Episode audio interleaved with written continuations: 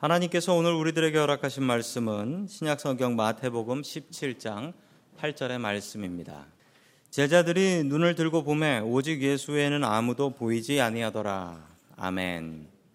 하나님께서 우리와 함께 하시며 말씀 주심을 감사드립니다. 아멘. 자, 우리 옆에 계신 분들과 인사 나누겠습니다. 반갑습니다. 인사해 주시죠. 반갑습니다.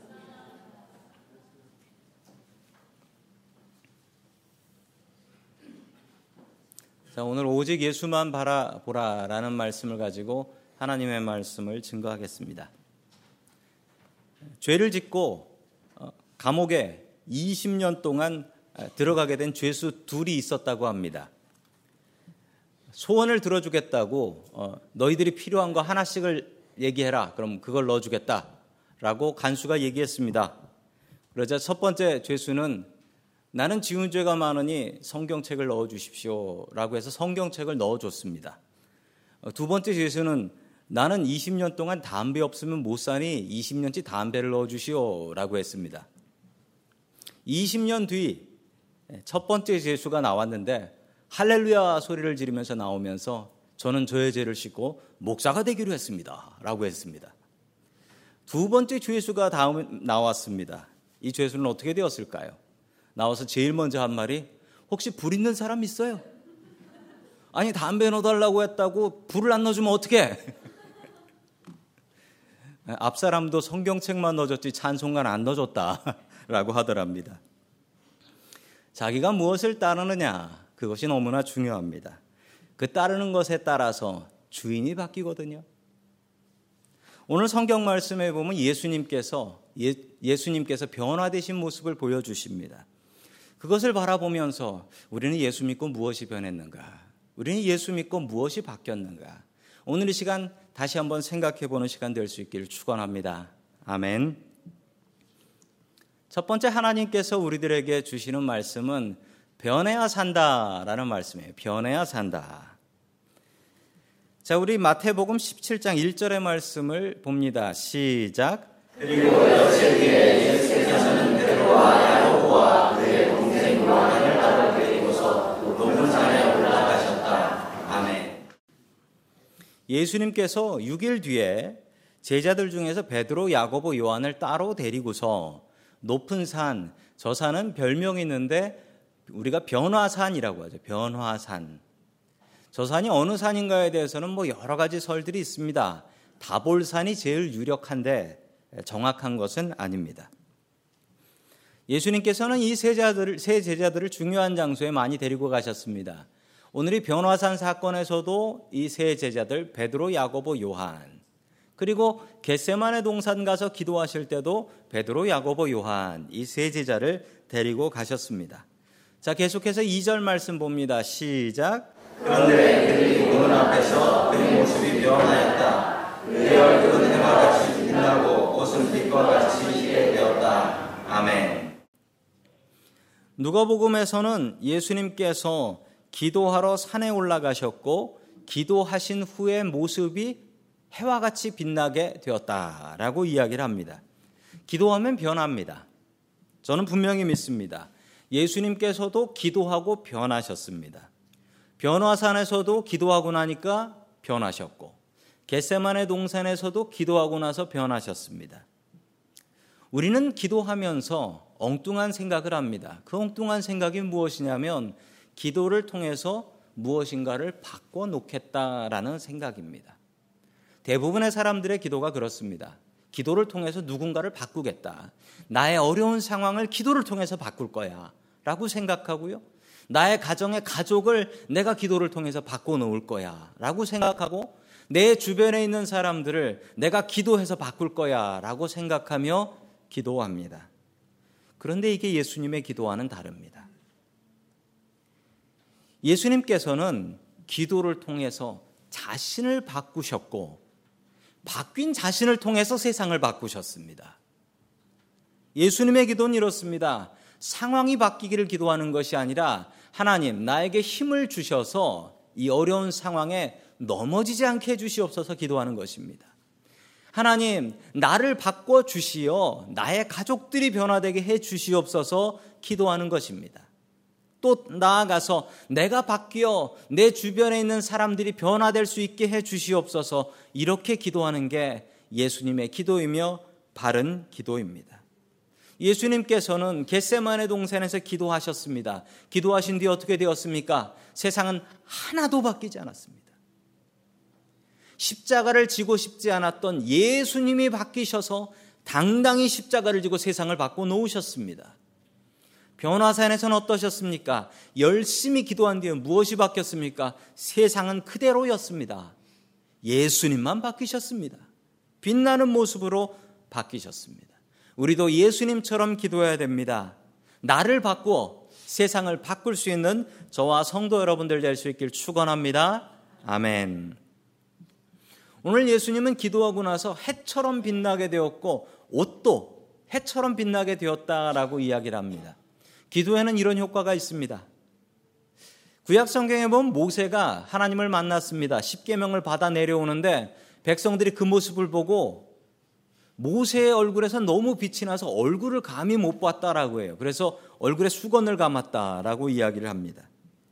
왜 이런 일이 벌어지냐면 우리가 하나님의 영광을 보면 그 영광 때문에 우리도 변화된다라는 것입니다. 그래서 기도 많이 하는 사람들의 특징이 있습니다. 기도 많이 하는 사람들의 얼굴에서는 기쁨의 빛이 납니다. 기쁨의 빛이 나요. 기도하기 전과 기도한 후에는 뭐가 달라져야 되냐? 인상이 달라져야 됩니다. 인상이 달라져야 돼요.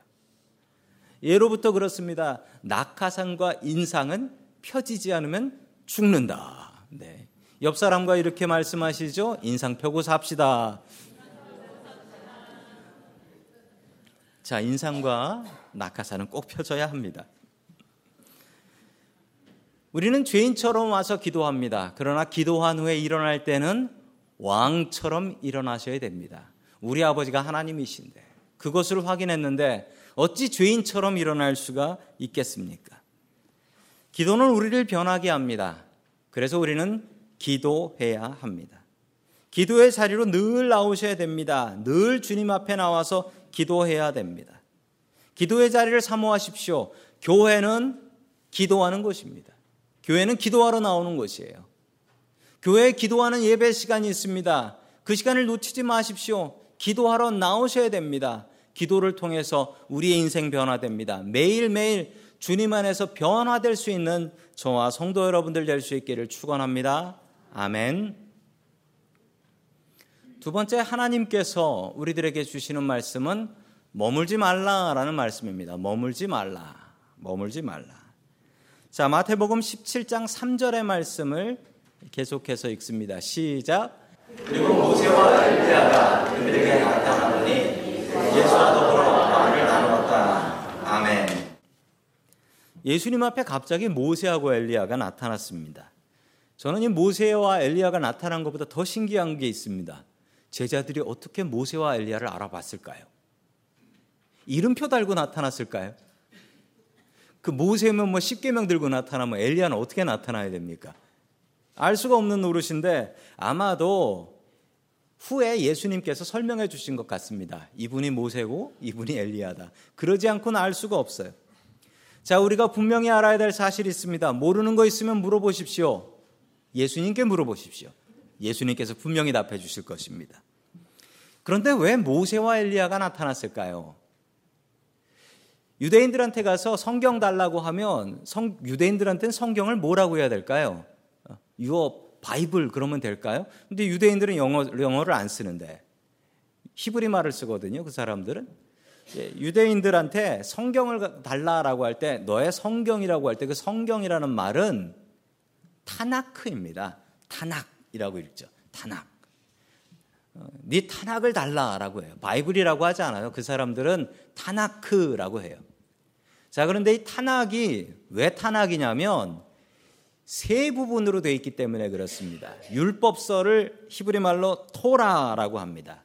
그리고 예언서를 네비힘이라고 하고요. 성문서를 케투빔이라고 해요. 율법서는 뭐냐면 구약 성경 제일 처음에 있는 다섯 개 책입니다. 창세기, 출애굽기, 레위기, 민수기, 신명기. 자, 예언서는 뭐냐? 이사야, 예레미야, 에스겔 뭐 이런 책들이 예언서입니다. 성문서는 뭐냐 하면 시편, 잠언, 전도서, 아가 뭐 이런 책들이 성문서입니다. 그런데 그 말에 첫 글자를 딴 거예요. 토라의 T 그리고 예언서의 N 그리고 케투빔의 K에서 저걸 세 개를 연결해서 타나크라고 부릅니다. 타낙이라고 합니다. 이건 구약 성경을 세 부분으로 보고 있는 겁니다. 율법서, 예언서, 성문서. 구약의 3분법이에요. 근데 구약의 2분법도 있어요. 2분법은 뭐냐면 크게 얘기하면 율법과 선지자, 예언서라고 합니다. 성경에도 보면 율법과 선지자는 이라고 이야기하는데 그건 뭐냐면 구약 성경에서는 이런 뜻인 거예요. 자, 성경을 두 개로 구별하면 율법과 예언서입니다. 율법의 대표는 당연히 창세기, 출애굽기, 레위기, 민수기, 신명기를 쓰신 모세. 예언서의 대표는 누구를 하면 좋을까요? 구약 예언자들 중에 가장 능력 있었던 예언자는 엘리야였습니다. 엘리야는 죽은 사람도 살려냈거든요. 그래서 모세와 엘리야가 예수님께 나타났다라는 것은 구약 성경이 나타났다라는 거예요. 구약 성경의 모세와 엘리야가 예수님을 만났다는 건 구약 성경에 전해진 메시아가 바로 예수님이시다라는 것을 그 한 장면으로 증명하는 것입니다. 참 안타까운 사실은 지금도 유대인들은 그 메시아를 기다리고 있다는 거예요. 예수님인지 모르고. 참 안타까운 일입니다. 자, 계속해서 우리 4절의 말씀을 같이 봅니다. 시작. 그때 베드로가 예수께 말하였다. 선생님, 우리가 여기 있는 것이 좋습니다. 원하시면 제가 여기에다가 조망을 세치어서 하나님 선생님을, 하나님 모세를, 하나님 엘리야를 부르시도록 하겠습니다. 아멘. 베드로는 너무나 신기했습니다. 베드로는 너무나 신기했어요. 예수님께서 병원하는 게 너무나 신기했습니다. 여지껏 같이 생활하고 같이 자고 같이 먹고 마셨던 그냥 형님 같은 분인 줄 알았는데 이분의 모습이 변하는 거 보면서 야 대단한 분이구나 깨달아 알았습니다. 그리고 성경에 나오는 모세와 엘리야를 만났으니 이건 산 밑에 내려가면 두고두고 사람들한테 자랑할 일입니다. 내가 모세와 엘리야를 만났다. 그래서 베드로는 예수님께 이런 제안을 하지요. 초막 셋을 지읍시다라고 이야기합니다. 초막이 뭐냐면 이 나뭇잎으로 만든 텐트예요. 예, 이스라엘에는 이 종려나무 가지가 좀 큰데 종려나무 가지를 지붕에 씌워서 텐트 같이 만들어 놓은 것입니다. 자, 여기에 베드로의 착각이 두 개가 나옵니다. 첫 번째 착각은 예수님을 모세와 엘리야 정도로 생각한 것입니다. 많이 올려줬을 때, 예수님을 많이 올렸을 때 모세와 엘리야 정도 되나 보다 생각을 했습니다. 그런데 지난주 설교 말씀 기억하십시오. 16절에서 베드로가 뭐라고 했습니까? 주는 그리스도시요 살아계신 하나님의 아들입니다라고 자기가 얘기해 놓고 지금 기껏 해봐야 예수님은 모세와 엘리야 정도 생각하고 있는 거예요. 또 베드로의 착각 하나는 베드로는 이 순간이 너무 좋아서 그냥 이 순간을 영원히 이 순간을 영원히 저 모세와 엘리야 금방 떠날 것 같으니까 뭐 예수님은 계속 계시는 분이니까 됐고 그 모세와 엘리야는 떠날 것 같으니까 이 모세와 엘리야 때문에 초막 짓겠다라는 겁니다. 그러면서 예수님한테 미안하니까 하나 더 져주겠다는 거고요. 신비한 영적 체험을 한 사람들한테는 이런 특징이 있어요. 신비한 영적 체험을 한 사람들은 그 상태에 머물러 있고 싶어 합니다. 전에 받았던 은혜가 큰 사람들은 그 은혜를 생각하며 사는데 그게 문제예요. 그 은혜만 생각하며 살면서 그때가 좋았는데, 그때가 뜨거웠는데, 지금은 왜 이럴까? 오히려 전에 받았던 은혜가 지금 믿음 생활을 방해하는 경우가 있어요. 좋았던 옛날이 그냥 좋은 추억으로 남아 있어야 되는데 그것 때문에 지금 현실을 만족하지 못하는 거예요. 베드로의 모습이 그렇습니다. 지나간 건 지나갈 일인데 그것을 보면서 아니 모세와 엘리야를 붙잡아 둘라고 초막을 지어 놓겠다는 거예요. 그리고 이 기억을 영원히 가져가고 싶은 것입니다. 머무르지 마십시오. 흐르지 않는 물은 썩습니다. 시간은 흐르고 있고 우리는 계속 하루하루 늙어가고 있고 우리는 지금 변하고 있습니다.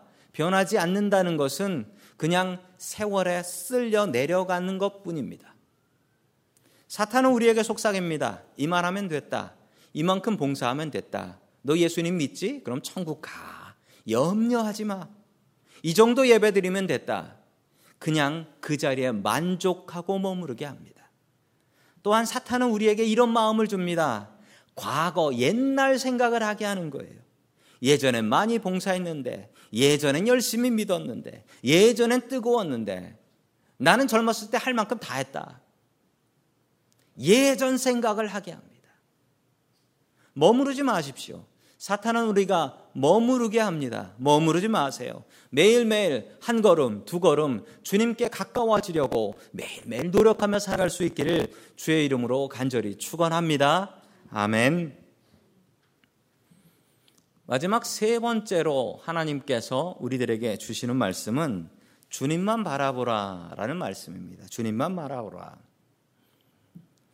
제가 초등학교 다닐 때 저희 반에 묘한 친구들이 있었습니다. 저희 반에 목사들이 있었어요. 봉천동에 교회들 많았습니다. 어느 개척교회 목사님 하나가 있었고요. 또 정말 기가 막힌 것은 저희 교회에 스, 아, 저희 반에 교회랜다. 교, 반에 스님 아들이 있었어요.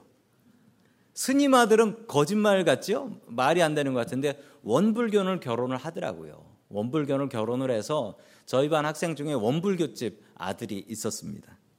원불교집 아들이 어, 자기 반에 목사 아들이 있다는 사실을 듣고 참으로 기뻐했습니다. 왜 기뻐했냐면 동일 업종 종사하기 때문에 어, 네가 내 마음을 알겠구나라는 마음으로 어, 너무 반가워가지고 그 원불교집 아들이 그 목사 아들한테 말을 걸었어요. 뭐라고 걸었냐면 야 반가운 마음으로 니네 아버지 목사냐라고 했습니다. 그러자 목사 아들이 화를 내며 얘기했습니다. 그럼 니네 아버지는 쓰냐? 왜 님자를 빼냐? 목사님이라고 다시 해라. 라고 불렀어요. 그러면서 티격태격 하다가 둘이 친해졌습니다. 어, 저도 저희 아이들한테는 목사라는 단어는 알려주지 않아서 목사님만 알고 있습니다. 혹시 저희 앞 아이들 앞에서 김 목사라고 하면 바로 어이 김 집사라고 반말을 할 겁니다. 교회와 저는 큰 차이가 있습니다.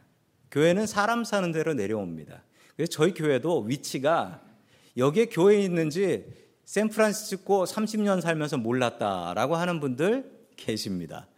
그냥 주택가예요. 우리는 주택가에 있어서 전에 어떤 분은 교회라고 택시 잡고 왔던 분이 계신데 그 택시 기사가 오다가 포기하신 분이 계세요. 그때 GPS 없었을 때 여기에 교회가 있을 리가 없다고. 절은 반대입니다. 절은 어디로 가지요? 산으로 갑니다. 그래서 절을 가고 싶은 사람은 산으로 올라가고 교회를 다니고 싶은 사람은 우리 집 근처에 교회가 어딨나를 찾습니다.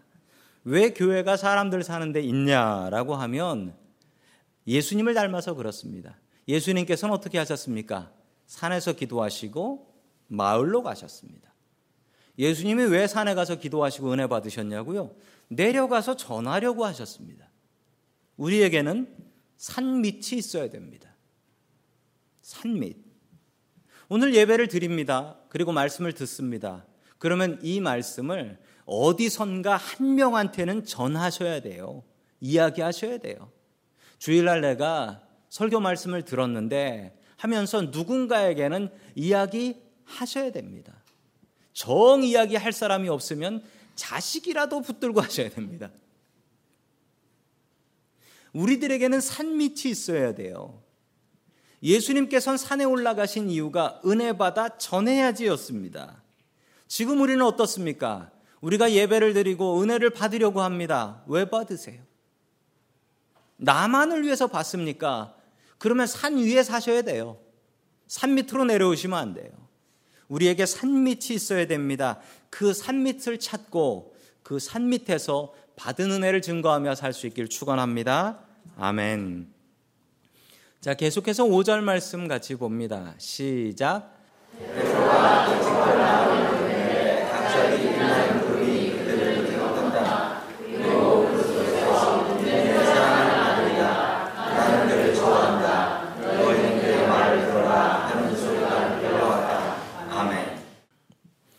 너희는 그의 말을 들어라 라고 마지막으로 말씀해 주셨습니다. 이렇게 말씀하시는 이유가 있습니다. 처음 이야기가 시작될 때 6일 뒤라고 했습니다. 무엇으로부터 6일 뒤냐면 지난주 설교 말씀입니다. 가이사라 빌립보에서 베드로가 예수님을 주는 그리스도시요 살아계신 하나님의 아들입니다. 라고 고백했습니다. 그러자 예수님께서는 내가 십자가에 달려 죽게 되고 3일 뒤에 살아난다. 라고 이야기하자 베드로가 화가 났습니다.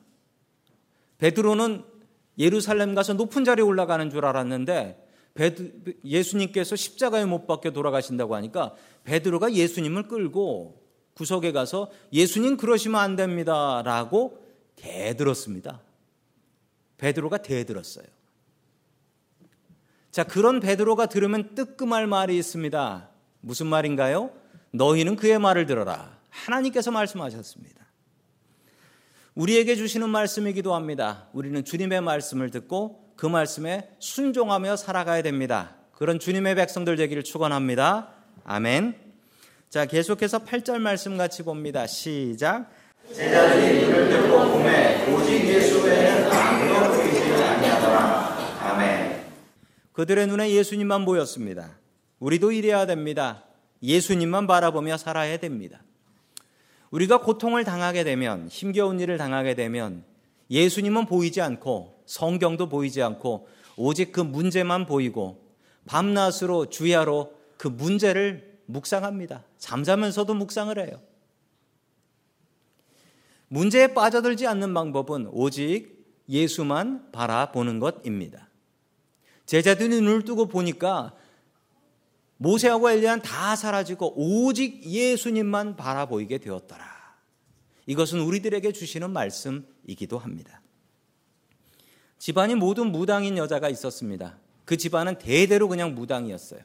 무당 안 하려고 했는데 처녀 때 어쩔 수 없이 귀신 들림을 받았어요. 귀신에 들려서 무당이 되었습니다. 화면에 나오는 심선미 씨의 이야기입니다. 26년 동안 귀신의 종이 되어서 무당 생활을 했습니다. 너무 괴로워서 도망갔습니다. 도망갔더니 귀신이 찾아와서 자기 몸에다가 병을 주더랍니다. 너무 아파서 어쩔 수 없이 자기 발로 다시 돌아가서 무당 일을 했습니다. 그러던 어느 날 산에 올라가서 깜깜한 밤에 아무것도 보이지 않는 밤에 산에서 촛불 켜놓고 바위 위에 앉아서 기도를 하고 있었습니다. 그런데 갑자기 엉뚱한 게 보이더랍니다. 자신의 눈앞에 십자가가 밝게 빛나고 있더랍니다. 아니, 무당한테 십자가가 뭡니까? 너무 이상해서 부정 탔으니까 그냥 내려가자. 집에 내려갔어요. 집에 내려가서 자꾸 그 십자가가 생각이 나더랍니다. 그래서 그걸 잊어버리려고 TV를 켰어요. TV를 켜서 채널을 돌리는데 뭐가 나오냐면 아니, 기독교 방송에 나오는 거예요. 거기에 어떤 목사님이 나와가지고 전화 상담을 받고 있더랍니다. Calling God이라는 프로그램인데 전화 상담을 받고 있는데 자기의 마음속에 거기다 전화를 하라는 거예요. 그래가지고 전화를 했습니다. 통화 중. 전화를 했더니 통화 중. 다 끝날 때 돼서 마지막으로 연결이 됐어요. 제가 그 통화 내용을 들었는데 참 감동적이었습니다. 목사님이 무당이라고 하니까 당신 나하고 영접 기도하자. 기도를 따라해라. 그러면서 기도를 했어요. 영접하는 기도를 했습니다. 그, 그 순간 온 몸이 뜨거워지며 그 마음 속에 뭔가 나가는 게 느껴지더랍니다. 그리고 지금까지 계속 열심히 교회 다니며 신앙생활 하고 있습니다. 주인을 바꿨어요. 귀신에서 예수님으로. 그랬더니 인생이 바뀌었어요. 오직 십자가만 예수님만 바라보니까 평생 자신을 괴롭혔던 그 귀신이 떠나가더라는 것입니다. 제가 단골로 가는 음식점이 있습니다. 어느 날 음식점에 가서 맛을 보니 음식 맛이 바뀌었습니다. 그래서 물어봤습니다. 주인 바뀌었냐고. 그랬더니 주인 바뀌었대요. 주인 바뀌니까 음식 맛이 바뀌더라고요. 맞습니다. 주인 바뀌고 가게가 안 바뀔 방법은 없습니다. 아무리 전주인을 흉내내도 주인이 바뀌면 그 가게는 분명히 바뀝니다. 아무리 안 바뀐 척해도. 주인 바뀌면 분명히 바뀌어요. 무당도 주인이 바뀌면 인생이 바뀝니다. 귀신에서 예수님으로 바뀌니 인생이 얼마나 즐겁고 평안해졌는지 모릅니다. 교회를 몇 년 다니셨습니까? 그리고 교회 다니시면서 무엇이 바뀌셨습니까? 제가 한 주간 이 설교를 준비하면서 제 마음속에 우리 교인들 얼굴이 하나하나 지나갔어요. 저랑 같이 14년 신앙생활 하신 분들 계시잖아요. 14년 전과 지금과 한 분 한 분 생각하면 이분도 바뀌었어. 이분도 바뀌었어. 이분도 바뀌었어. 조금씩은 다 바뀌셨는데 그 바뀐 것들이 그렇게 만족스럽지 않은 분들이 있으실 것입니다. 왜 안 바뀌냐고요? 주인이 안 바뀌어서 그래요. 주인이 바뀌면 안 바뀔 방법이 없어요. 주인이 바뀌면 우리의 인생 분명히 바뀝니다. 왜 안 바뀌냐면 내가 사장님하고 있어서 그래요. 내 인생의 주인은 나야 라고 하며 사니까 인생 그렇게 안 바뀌며 그렇게 가는 거예요. 그렇게 주님 앞에 갈 수는 없잖아요.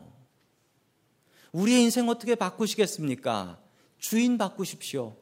이제 주인 하지 마시고 종업원 하십시오.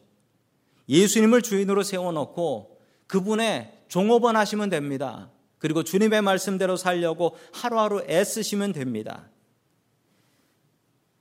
예수님께서 오늘 말씀을 보면 변하셨어요. 왜 변하셨을까요? 아니, 예수님께서 뭐 부족한 게 있으셔서 변하셨겠어요?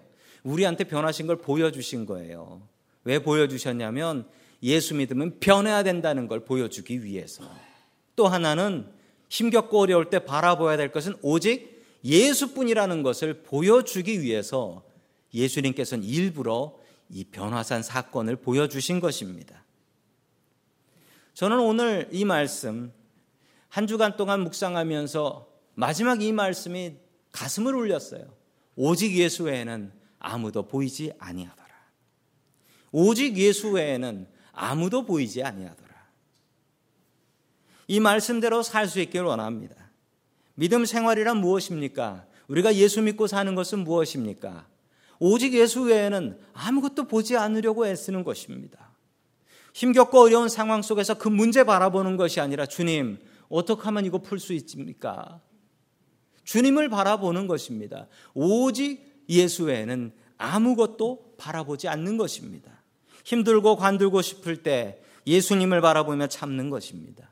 지겹고 넘어질 때 오직 예수님 바라보고 참는 것입니다. 그래서 우리를 크리스찬이라고 합니다. 예수님만 바라보는 사람들이기 때문입니다. 오직 예수님만 바라보는 바른 믿음의 사람들 될 수 있기를 주의 이름으로 간절히 축원합니다. 아멘.